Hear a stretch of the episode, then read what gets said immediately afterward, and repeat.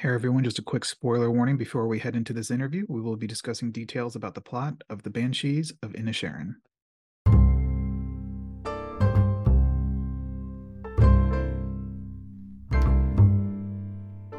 Hi everybody, welcome to another brand new interview. I'm Kai Savas here, sitting with the amazing Carter Burwell. Carter, thank you so much for uh, joining me today. Oh, it's my pleasure. Nice to see you. Yeah, nice to see you again. So, um, uh, we did, we did an interview a few years back. Uh, we talked a lot of, about a lot of stuff, a lot of your work with the Coen brothers, and and so this one, you know, now we're going to talk about your work with Martin McDonagh, who's a one of my favorite writers and directors.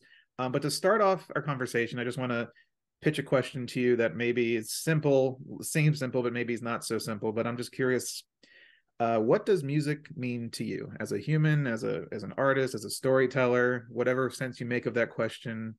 What does it mean to you? um, well, so uh, there's two ways. I, of course, there's probably a thousand ways to look at that question. Uh, yeah. Uh, for me, as a composer, there are two ways. One is what does it mean to me as a composer when I'm making it, and the other is what what does it mean to me as a listener. Right? They're they're very different things. Sure. Um, so um, you know, I think as a composer, or actually in both cases, it to me it's really a way of um, conveying feeling um, through abstract means. In other words, as opposed to say, for instance, with language, with poetry, it's um, music's abstract, same way, for instance, painting might be, uh, but somehow is even more emotional than um, than the physical arts. And I can't explain why. I don't know why that is, but it does seem to be an emotional language. And um, so then I have to say immediately as a composer, one of the things that I find fascinating about it is it's also sort of, sort of a mathematical language. It's all about yeah. ratios and meters. So the fact that it can be both mathematical and emotional is just striking to me. And I still can't quite, even at this point in my life, I still can't quite get my head around how it is possible to be both those things. But that's what makes it honestly very important to me. It's, it's basically like putting numbers communicating numbers through feeling or feeling through numbers. I, I think it's really interesting. Yeah, that's a. I love that answer. It's fantastic. And uh, I want to rewind just a little bit before we jump into some current stuff. I was, uh, I thought a fun talking point would be maybe talk about Thick Pigeon for a little bit. I was listening to some old Thick Pigeon stuff, and I'm curious what your memories are working with uh, Stanton Miranda and those days before, you know, and how that kind of transitioned into whatever, you know, whenever um, uh, Blood Simple came along, and and where on that timeline did it kind of shift you into the film world? sure. Well, when I first came to New York with the intention of doing music, but I was it was not my intention that that would be a like a full time thing. It was always sort of an avocation. But I, I came there because of the music scene. Um, yeah. Uh, you know, Miranda was one of the first people I I met. Honestly, there um, we were just sort of reaching out to lots of people and getting to know as many people as we could, and um, and she was very interesting. She was also interested in in film. Um, but um, and she played bass in a, a, band I was in. Then she left that band, but the two of us kept playing. Um, her on bass and me on keyboard, and and Miranda singing. Um, and other people would come and go through through the band, come and sit in on things, um, and we'd do little recordings. I say little recordings, but it really it's just the two of us in a room, yeah. you know, with, with you know reel to reel tape recorder. Um, and somewhat amazingly, yeah, a label in Belgium um, started to put them out. So we were like we were big in Belgium in the early '80s, and um, off of those, then Factory Records uh, expressed an interest. Uh, Factory Records being based in Manchester, um, in the UK, and uh, so yeah, we. This was right around the time that um, also that the Coen brothers had sort of reached out about Blood Simple, and I'd yeah. given them some ideas um, and didn't hear anything back from them really. So I, I went to Manchester with Miranda. We worked on an album there with two members of New Order, um, Steve Morrison and Gillian, and um, and it was just really interesting because Manchester was a, a, very much a scene back then, right? Um, yeah. Uh, Factory Records owned a club called the Hacienda. They uh, it, there were all these bands. Um, happening and um, it was cool to be like part of that and center of that we were there for about a month and while i was there joel and ethan called and said well we think we want you to do the music for our movie okay, well, I'll be back in New York, you know, in, in a week or whatever. And um, and so I also had a gig uh, as an my day job back then was as an animator, um, and I had a gig in Tokyo as an animator that I had to leave for. So really, I just had like two weeks or something in which to maybe three weeks, but in which to basically get Blood Simple done. Um, wow. So I flew back and and did all that, but it was maybe my most exciting year. You know, when I yeah. look back on it, between just those three things, doing the album, the Thick Pigeon album, and Blood Simple, and then going and lived in Tokyo for three months, um, working on anime there. Um, it was pretty cool that's yeah I, I, love your animation background too. I work at cartoon network studios uh it's my day job and oh really? wow. I, yeah i'm in the animation world you know I work with Genndy Tartakovsky and you know uh, you know I'm, I'm, production systems manager for the studio so i just love i live in that world as well so and okay. i love your your animation background too. Um but talking more about i mean those early days i remember i just want to just mention really briefly we don't have to jump too much into it but i think psycho 3 is just like an underrated film and score of yours as well as my wife and I we actually love the the sequels. I think they're all very interesting. I know like everyone they're all very different, right? They're very different, and I love that Anthony Perkins got into directing and all that stuff. But I think the third one is so so unique and and I just remember watching it and going, "Wow, this is this is actually not bad." Like you, everyone always says talks about like you know you see, you think of the first one as the classic, you know, it's like a Jaws, and then all the sequels, and but they, they were all unique and different. And I and I just wanted to mention that I think it's so early in your career that you're able to do some cool stuff like that. yeah. Yeah, that was totally thanks to Tony. Like he when he um he said he wouldn't do the movie unless he got to direct and yeah. Universal was fine with that. And then amazingly, he called me. Like I mean he and I, you know, didn't have an agent or anything. In fact, they they sent a letter to some post office box they found, and I found the letter eventually weeks later. And I mean, it's just by chance. Uh, so many coincidences, really, that yeah. we got it together to do that. And um, it was that was really Tony's idea to hire a, a different guy for a different sound, you know. And um, that was yeah, that was something. I was my first time working in LA. Some in some ways my last time working in LA, but also my first time. And um, yeah, it was it was very special to me too. Yeah, very much. Uh, well, let's let's jump into working with Martin with Martin with Martin McDonagh, and uh, uh, you've scored all of his feature films up to this point and uh and i just love i mean i just actually they just released uh in bruges on 4k let me get it in there but it's brand oh, new brand new set. I'm wow. well uh brand new uh, dolby vision master so i can't wait to check that out. Um yeah so i'm really hoping like this film and three bullets i hope i'm hoping these films bring more attention to in bruges because i just think it's such a great film but yeah. wasn't widely seen when it came out and, and, and I love that there's a little bit of an In Bruges reunion here now with with Banshees. And uh, so, um, talk to me about working with Martin and what do you remember from first meeting him on In Bruges, and and how has that uh, relationship evolved over these these uh, couple of films or four? If it's four films, yeah, we got seven, yeah, four. Psycho, four movies. So, has it changed? Has it not changed? Uh, you know, have you fallen into a nice rhythm, or is it kind of different on each film? I'm curious how the the evolution of the relationship has been. Well, it began really with just Martin um, reaching out. He was going to make his first feature. He had done a, a short called Six Shooter that had yeah. won the Academy Award for Best Short, and and it's it's a wonderful short. It really is. Yeah, it um, is. But I but I honestly didn't know him um, at the point at which he um, he reached out. He kind of like he was very modest about, you know, I'm I'm I have some plays that I've written, and you know, and this short film now I want to do a feature, and then I basically I bought copies of um, the scripts for uh, a lot of his plays uh, to get to know him which is great. It was, I mean, i am saying what I'm saying right now. Everybody else in the world already knows he's an amazing playwright, and yes. um, just spending a weekend reading his plays really mind bending and, and, and, wonderful. Uh, so immediately I wanted to, um, yeah, I did want to work with him, and um, and of course the script in Bruges I really liked. Um, so uh, that's how it came about. And I guess I flew to London to meet with him and, and his producer Graham Broadbent I mean, we just had lunch and chatted, and he's a really nice guy, very sweet. You would, he's not like any of the characters in his movies. let me say that.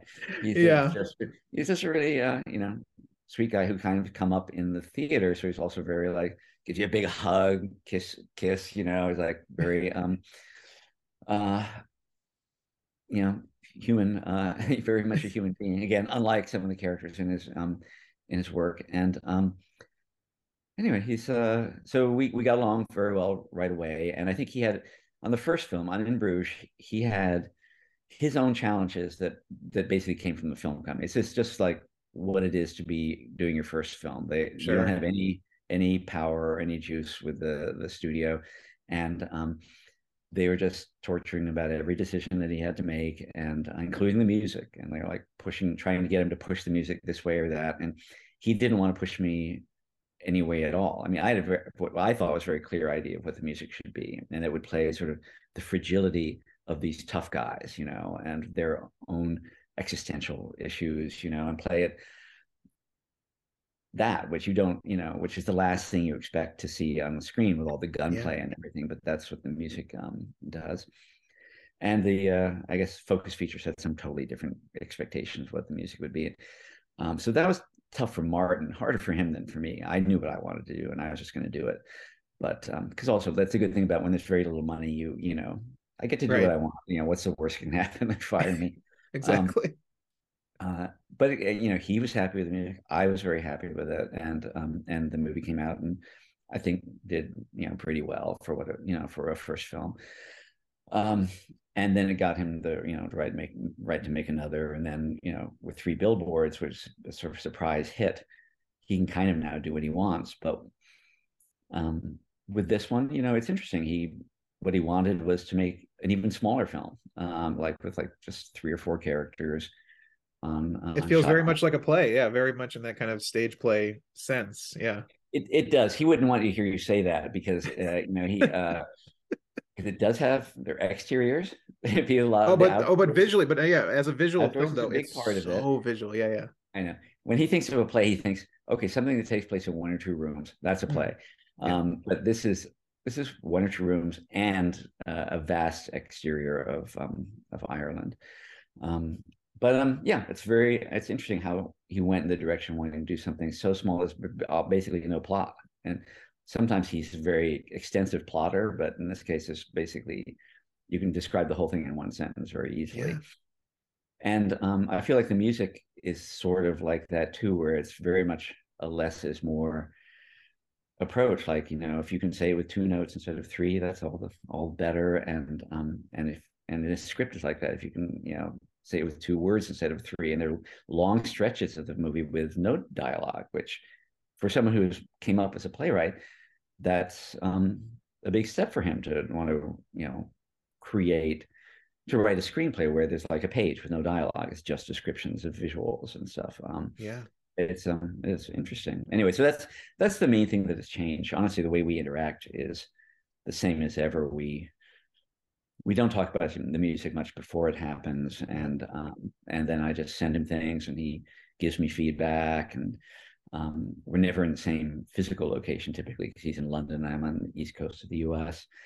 But um, he trusts me a lot, and and I trust him, and um, so far it's worked out. Yeah, it's and and the film itself is so, yeah. You mentioned how the the plot of the film is very you know simple. These two old friends, all of a sudden, one decides not to speak to the other one, and and is you know saying leave me alone is take is kind of put on the backdrop of the Irish Civil War and um and then it just goes down this very dark path uh and you and you treated it uh, I was reading on your on your website which I urge everyone to go check out Carter's website because you do these great little blogs about each of your projects they go way more in depth and I think you're talking about how you're reading uh, Cinderella with your daughter, Grimm's fairy tale, and kind of popped in your head because Martin didn't want to go kind of like Irish, traditional Irish route. So kind of treated it more like a fairy tale but there you know it does go down a dark path and i do want to jump into some of the plot points I'll, I'll, put a spoiler warning and of course spoiler warning for anyone listening. Um so talk to me about the film and uh when did you you know do, i know you also like to wait uh, you like to work with writer and directors because uh you like to read the script first. Um but i'm curious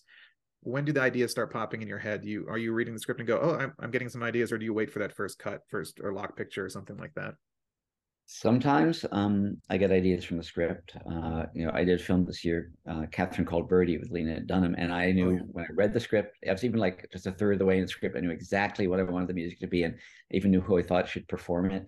But with uh, Banshees, I really didn't know. I have, I have, to say, I really didn't know. And all I, the only instructions I got from Martin was that it shouldn't be Irish. Uh, the right. music, the score shouldn't be Irish, and which would have been the obvious thing to do. But when that's taken away, I didn't, I really didn't know what to do. And so I waited until um, until there was basically a rough cut of the film, and I just started putting things, putting ideas against it. And the first, the the character that you see the story through is Colin Farrell's character. He's also the first one that you see, and so I really just started with that, with his character, and um, and trying things out, different arrangements, different melodies, and and as I said before, I just stripped the melody. A lot of the mel- time, the melodies comes down to two notes that just go back and forth, yeah. three notes. I mean, on the you know, if you look at the music, it's like the simplest score ever written. Probably when I when I went to Abbey Road to record it, I'm carrying like this much, you know, like this much music. I really felt like I hadn't done my job because it was so simple. Um, but I, you know, I say that facetiously. I do think it really works, but it yes. was kind of embarrassing how few actual dots on the page there there are. Yeah, and uh, the I mean, it starts off kind of. I, I, love the way it starts off, and you meet Colin's character Pádraic and and Colm, and you see that, you know, you don't know what their relationship was. But we kind of it starts with them not speaking, and and the score does take a turn. I think after is I think after he cut so, you know, uh, Brendan Gleeson's character threatens to cut off his fingers every time, uh, you know, Colin Farrell's character tries to talk to him, and then you don't know if he's bluffing and then he finally does it. And i think the score does take a turn after that first because you're like oh okay this is this is actually happening and we start going through this path and you you're you're experiencing it through colin's character like his reaction like what is going on? And so i'm curious how do you think the your score shifted in tone after that moment and i think there's another big seismic shift is also of course when his beloved uh donkey passes away and that moment is such a beautiful moment a sad moment. I remember just sitting in the theater, just kind of weeping. like you see this character acting with a you know fake dead donkey, but it's such a it's like the first innocence lost, I think, in the in the story to me. So I'm curious how your music shifted in tone as the those kind of moments popped up, and where down that dark path did you want it to go? Well, so yes, at the to put that in context, here, at the beginning of the film, you know, you see Colin Farrell's character as sort of this happy happy lad is the way they, yeah. they put it in the film and um indeed like in the very first shot he's walking around the harbor and there's a rainbow behind him it's you know and then he's got his miniature dinosaur almost like the opening of a disney film um yeah and um and i play him that way like a you know a man child like and the um the music is almost something you could hear in an elementary school it's like celeste and harp and marimba um but it is also a little bit off. yeah, that, you know the harmonies are a little chromatic and a little don't go where you expect them to necessarily, but um, but it's but the tone is light. I'll say that, and um, then at the point at which you're describing the those shifts in um in his character in his experience uh it does get darker. Like we start to you start to bring in lower i start to bring in lower pitched instruments um uh lower everything sort of there are things happening an octave below where they were before um, uh, at the bottom of the um, orchestra. And um, and the general feel is um, is definitely getting heavier, but it's still the same tunes, and the celeste is still there, and the harp is still there, and the flutes. Um, and I think for me, what happens is by the you get time you get to the end of the movie, um, yeah.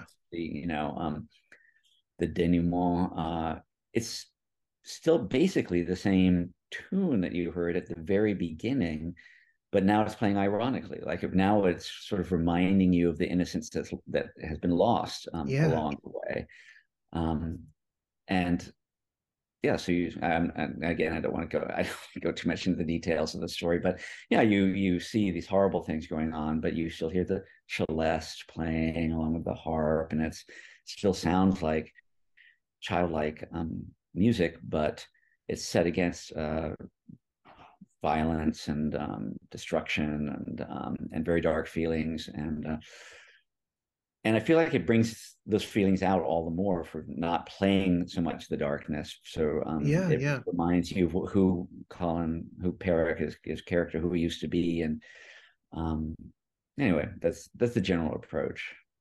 Absolutely. Was there is there when you were working on the film, was there? Uh, you mentioned you didn't know where to start, but when you were actually scoring the film, was there any scenes that you found challenging, or did it kind of fall into place once you kind of found everything? To a surprising extent, it did fall into place. There were places where, like Martin and I would um, suffer over just getting the music the right note in the right place that kind of thing because it does um you know, their little reveals of you know a finger, you know, or something like this, and like which is the right note to put on the finger, and how, you know, and is it a, a this frame or three frames before? But they were all those types of things, like more about like how do we sync, you know, what's the what's the right beat on which to um to land this musical moment, and um because it is like if it were an action film, it would be cut on on action. It would all be very um, straightforward. You hit the, those those cuts, but this is not an action film, even though it does involve some um, violence. The violence kind of like even when the way it's shot, you don't even see the actual violent events. You typically, you see the results of them, and so figuring out okay, so which is the moment when we want to like push the audience, you know, a little bit a little bit further? And uh, so th- that's what all all the discussions are pretty much about that not about the um the score as a piece of music but really more about like which is the frame where we want people to go yeah. Ah, you know? Yeah uh, is spotting something like that hard? Because you're talking about how sparse it is and how you know you so you have to be very kind of precise where the music is. Is is the spotting part difficult? Like uh, is it just go off off, off instinct of like oh we do need music here or when do you know when you don't need music? How do you know that you need to pull back? So spotting in this case of this film was really the only day that Martin and I were in the same place um, together in a room together until we got to the recording. Um, of course, this was this was COVID year, yeah. you know, but it wasn't so much about that. It was just that he was in London, and um, and uh, that's where, and I was, you know, where I live at the end of Long Island. Um, so we did spot that extensively. We walked, we went, went through the film, talked about it, it's kind of what we always do, to be honest. I don't even on three billboards. I don't remember specifically saying it should start here, it should end there. We we just somehow don't quite do that. And in our spotting sessions, there's never a music editor there. Mm. Uh, it it's just the two of us basically. I think on this one, the film editor uh, Mikkel was there, but um, but basically, it's the two of us chatting, and it's as I then start working on it, I kind of figure out where I think music should go, and then we start to get into it. It's almost like we spot in the process of scoring the film. It'll be like, well, should it? So I'll put something up, you know, I'll put something together, I'll send it to him, and then we talk about, well, is that the right place to stop it? The right place to start it? Usually, it's pretty obvious because, as I say, from the script, as a writer director, same thing with the Coen Brothers you can tell from the script pretty much where the music's going to go. It doesn't say yeah. music's going there, but you will see, oh, this here's a paragraph of text with no dialogue. It's just descriptions of things. There's probably going to be music there. yeah. um, and that, that's true with this film too. Um, the main thing that we talked about uh, was just how how much the music should say or not say, and pretty much we pretty much always pulled it back. Like it would be, I would write something and I'd say, an example would be, um, and this doesn't give away anything, I don't think, is there's a scene in which um, Colin Farrell's character is beaten by a policeman, was punched a couple of times by yeah. policeman, and then um, Brendan Gleeson's character helps him up onto his um, carriage and drives the carriage back home. But this is the, at the point at which they're not talking to each other, and yeah. um, yeah, that moment. I love that moment on the carriage, and he breaks down I know. crying. So yeah. it's like it's like a minute and a half or something where there's no dialogue. It's just them riding silently, um, you know, down these country roads. And um, I wrote a version of it where it did kind of like speak to uh, Colin Farrell's uh, pain. Like, you know, that he, he, here he is, he's beaten. There's all these dramatic and horrible things going on in his life, and he can't confide in his friend who's sitting right next to him because yeah. his friend said you can't talk to me anymore and um, so i wrote a version which like was more emotional um, brought those feelings to, or as it, as it developed as the ride went on those feelings kind of welled up and i think colin, colin actually just cried during during that scene um, and then martin was like you know don't don't think we need to do that let's just like keep it as like pare it back hmm. so it ends up i think just being harp just basically cycling away at this very simple theme, but the restraint makes it all the more painful, I think. I mean, yeah. Martin's right about that. And um, that was basically whenever we had any issue, um, there were not really issues, but discussions. There was almost always that right. kind of thing. Like, can we take this and make it less? And um, uh, in some way. Um, usually, always and went that direction. Absolutely, and the, I mean, the I mean, the film has stuck with me since I've seen it. I remember I went to a a ten thirty show. It's a, it's a funny story. I actually went for an earlier show, and I was like, "This is great. I get to sit here watch this film. I've been looking forward to a Martin McDonagh film for you know a couple years now." And and of course there was somebody talking, and I was like, "Oh God!" Someone was talking, uh, like just having a conversation full out forward, oh and oh me and some other guy had to come and ask her to be quiet very quick. You know, we're polite. Then she kept talking, and then I had to, the other person came and talked to her and then I had to walk out find somebody at that point I was like I already ruined the, it was it was like only 10 15 minutes into the movie I was like I have to walk out because I can't I missed like five important scenes and I came back I'm like I'm going to come to 10 30 show I had the theater to myself and I just loved it having you know and it's and it, and I'm glad I did that because I got to really just absorb it and not be distracted and um and uh but it really stuck with me and it the images stuck with me and I'm curious as a composer who works on all these with these very great visual filmmakers with the Coen brothers, with Spike Jonze with um with Martin. I'm curious, do you like do you ever just like I'll be walking sometimes and like something about Fargo will pop in my head, like whether it's an image or a line. I'm curious on the films and stuff you work on. Does that ever occupy your headspace just going about life, or do you kind of remove it from your headspace and it's like whatever is in front of you? So I'm curious, you keep carry, I guess, everything you've worked on with you. I have to say, once I've worked on it, it's it's, it's gone. gone. It's yeah. in the rearview mirror. Yeah. I mean, right now I'm out like, you know, doing what we're doing today, t- talking about banshees with people, and I'm doing what I can to get attention for the film. But um, you know, I've I've already done two more films since then. You know, and, yeah, and yeah. so it's uh, you know, to me, it's um, you know, I love the film. I actually just saw it properly projected for the first time maybe two or three days ago at the Museum of Modern Art in New York, and it was wonderful oh, wow. to see yeah. a good projection of it. It was so beautiful. Um, but to me, the music and and the um, yeah and the project are basically done. And um, yeah. I you know I I you know I, I'm not a, I'm not a person who enjoys going back um back to things. Honestly, I really don't. Yeah. Um, do you ever watch like if it's on TV or something? Do you ever catch something you worked on and just oh, let me watch a little scene or something? what I do is the way it comes up usually is just I have three kids, and when they get to be like the the appropriate age, show them like oh, Fargo yeah. or something. I was like, hey, hey, you know, can we watch a movie? And I'll show them that, and I'd love to show them in Bruges. I don't think they've seen that.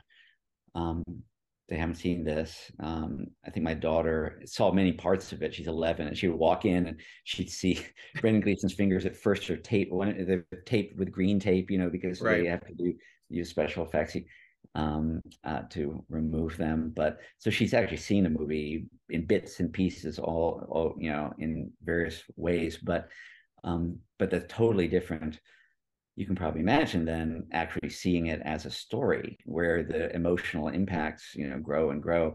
And i think yeah. she actually may have gone to see it with her grandmother the other day. I'm curious to get the download because yes it's totally different. She will come in she'll just see me working on it and well you know she'll hear the music yeah. hear me play it like 20 times.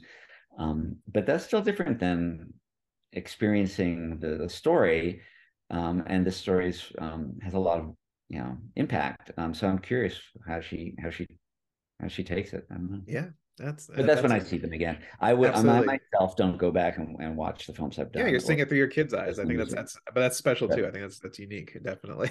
Yeah. um, before we wrap up, I do want to uh, uh, talk because you did mention Catherine called Birdy, and I think that score is absolutely just so unique and, and different. And I'm curious, you know, when you uh, approached it and working with director Lena Dunham, writer director as well it's a you know sort of an acapella score, but of course you have the the upright uh, bass there to so it's not traditional acapella. But what made you want to go and and do that and work with Roomful of Teeth and and and literally just use voice? I mean, how do you even write for voice like that? And and what is the collaborative aspect of that? How much is improvisation? How much is it sticking to what what you want and what they want and what they're contributing? I'm curious what that process was like. Yeah.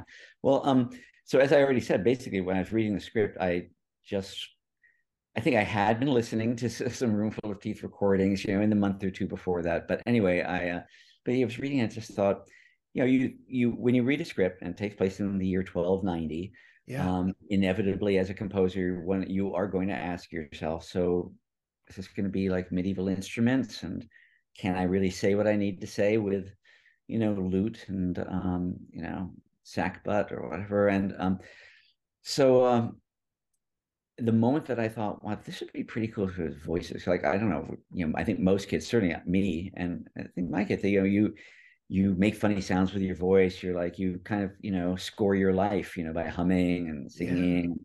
You know, for the story is told totally from the point of view, uh, kind of in the mind of this 14 year old girl. And um, I thought voice just seemed like the obvious thing. It would save me from having to think about medieval instruments and it would put you like in her mind right away, I thought. And because I'd just been listening to a roomful of teeth, you know, over the month or two before, and I just thought, yeah, they would be also able to uniquely do like unusual things with their voices like yeah. right you know, it, it, wouldn't be like hiring a choir. Like if you just go and say i need eight voices for a recording i'll say okay how many sopranos altos tenors basses and you'd get them and they'd be fine singers but they wouldn't be able to you know make it sound like a, a child's world you know really because they you know you, you want to make some strange sounds and like do all these whoops and like growls and you know things like that anyway, but Roomful lives in that that world. So and they they study all sorts of different techniques. So basically, to this also was a COVID project. I think it was probably yeah. you know two years ago that I was doing this, and um, they once a year they have a workshop where they bring in com- composers who are working on commissions for them, and uh, and each of the singers shows kind of what their specialty is, what they've studied, what their range is, what they like to do, what they don't like to do, uh, this time it happened online as a Zoom um, thing because of COVID. But it was so cool to be like in a room, video room, with each of them saying, "So I really love to do my voice, can you know, do these yodels, and you know, or I like to do this very bass." And um, each of them, and they even send you sheets that say, "This is, you know, this is my best range, but up here I can do this, and down below I can do that." And um, so it's not so much you're not writing for um, generic voices. You're not writing for a yeah. choir. You're writing for these individual singers, um, knowing what each of them can do. And um, and as you say, it has upright bass. That um, uh, frankly is totally influenced by this group from the um, late 60s and 70s called the Swingle Singers that put out a, um, a record of uh, Bach, uh, but with them basically scatting the, yeah. uh, these Bach preludes and with with with an upright bass, and it's just such a great sound. I could never get it out of my head, and um, so John Patitucci, I'm very happy to say, was was able to do the upright bass um, and Roomful of Teeth do the vocals, and you know you couldn't ask for better group of musicians. I mean, it's yeah, just so lucky what a to do that. Wonderful score. It's so it's so uh, just fresh and original. So I really loved it. Really enjoyed it. And uh, so, uh, and then one more thing before we wrap up, I just wanted to mention your good old friends, the the Coen brothers. You know, you worked on Macbeth with Joel, and uh, I know you mentioned that you know Ethan was stepping away from films, but apparently he is working on a on a movie. So I'm curious. Do you know if he's Is the band going to get back together? I know I don't think Joel's involved on this one. Are you going to be involved in this? I know he co-wrote it with his wife, uh, but it's uh, so I'm curious what what's going on with the the, the good old band. um well, so I think they they I think Ethan wrapped um, his shoot and he's editing now. Um, and the expectation is that I'll work on it. That's what we've talked about. Um, but I haven't um, we haven't had the conversation of like, you know, when we're going to spot or what kind right. of score it's going to be. Um, I think you know they didn't. Some films they edit while they're shooting, so that we get to the end of the shoot and there's some kind of an assembly of the film. He didn't do that because I think he wants to be hands on with the editing. So, um, know, same with Joel. So it means that um, I won't. Ethan's still going to take a couple more months to like find his cut and start to think about what he wants. It's the kind of movie where yeah, it's not obvious. I mean, I think I can say that there, you know, this scene would be scored, this scene would be scored, but a lot of the scenes would be songs probably because of um, right. the nature of the of the film and the story. So we'll figure. We have yet to figure all those things out. But basically, yeah, I'm I'm I'm, I'm assuming I'm going to do it, and um, uh, and and looking really you know really looking forward to it that's awesome because I, I really love what you and Joel did with Macbeth. I thought that was awesome to take see your guys' take on that and Denzel's performance and and I I love creative endeavors going in different ways, and hopefully all three of you can get back together one day for a project. But uh, I'm, excited to see what happens with uh, with this one. So, oh, me too. yeah. Well, Carter, thank you so much for your time and for your insight. It's been such a pleasure as always, and uh, and congrats on Banshees. It's uh, it's such a wonderful film, and and everything you do. I just love everything you do. So it's it's always a joy to talk to you. So thank you so much. Oh, great. Thank you. It was nice talking to you too.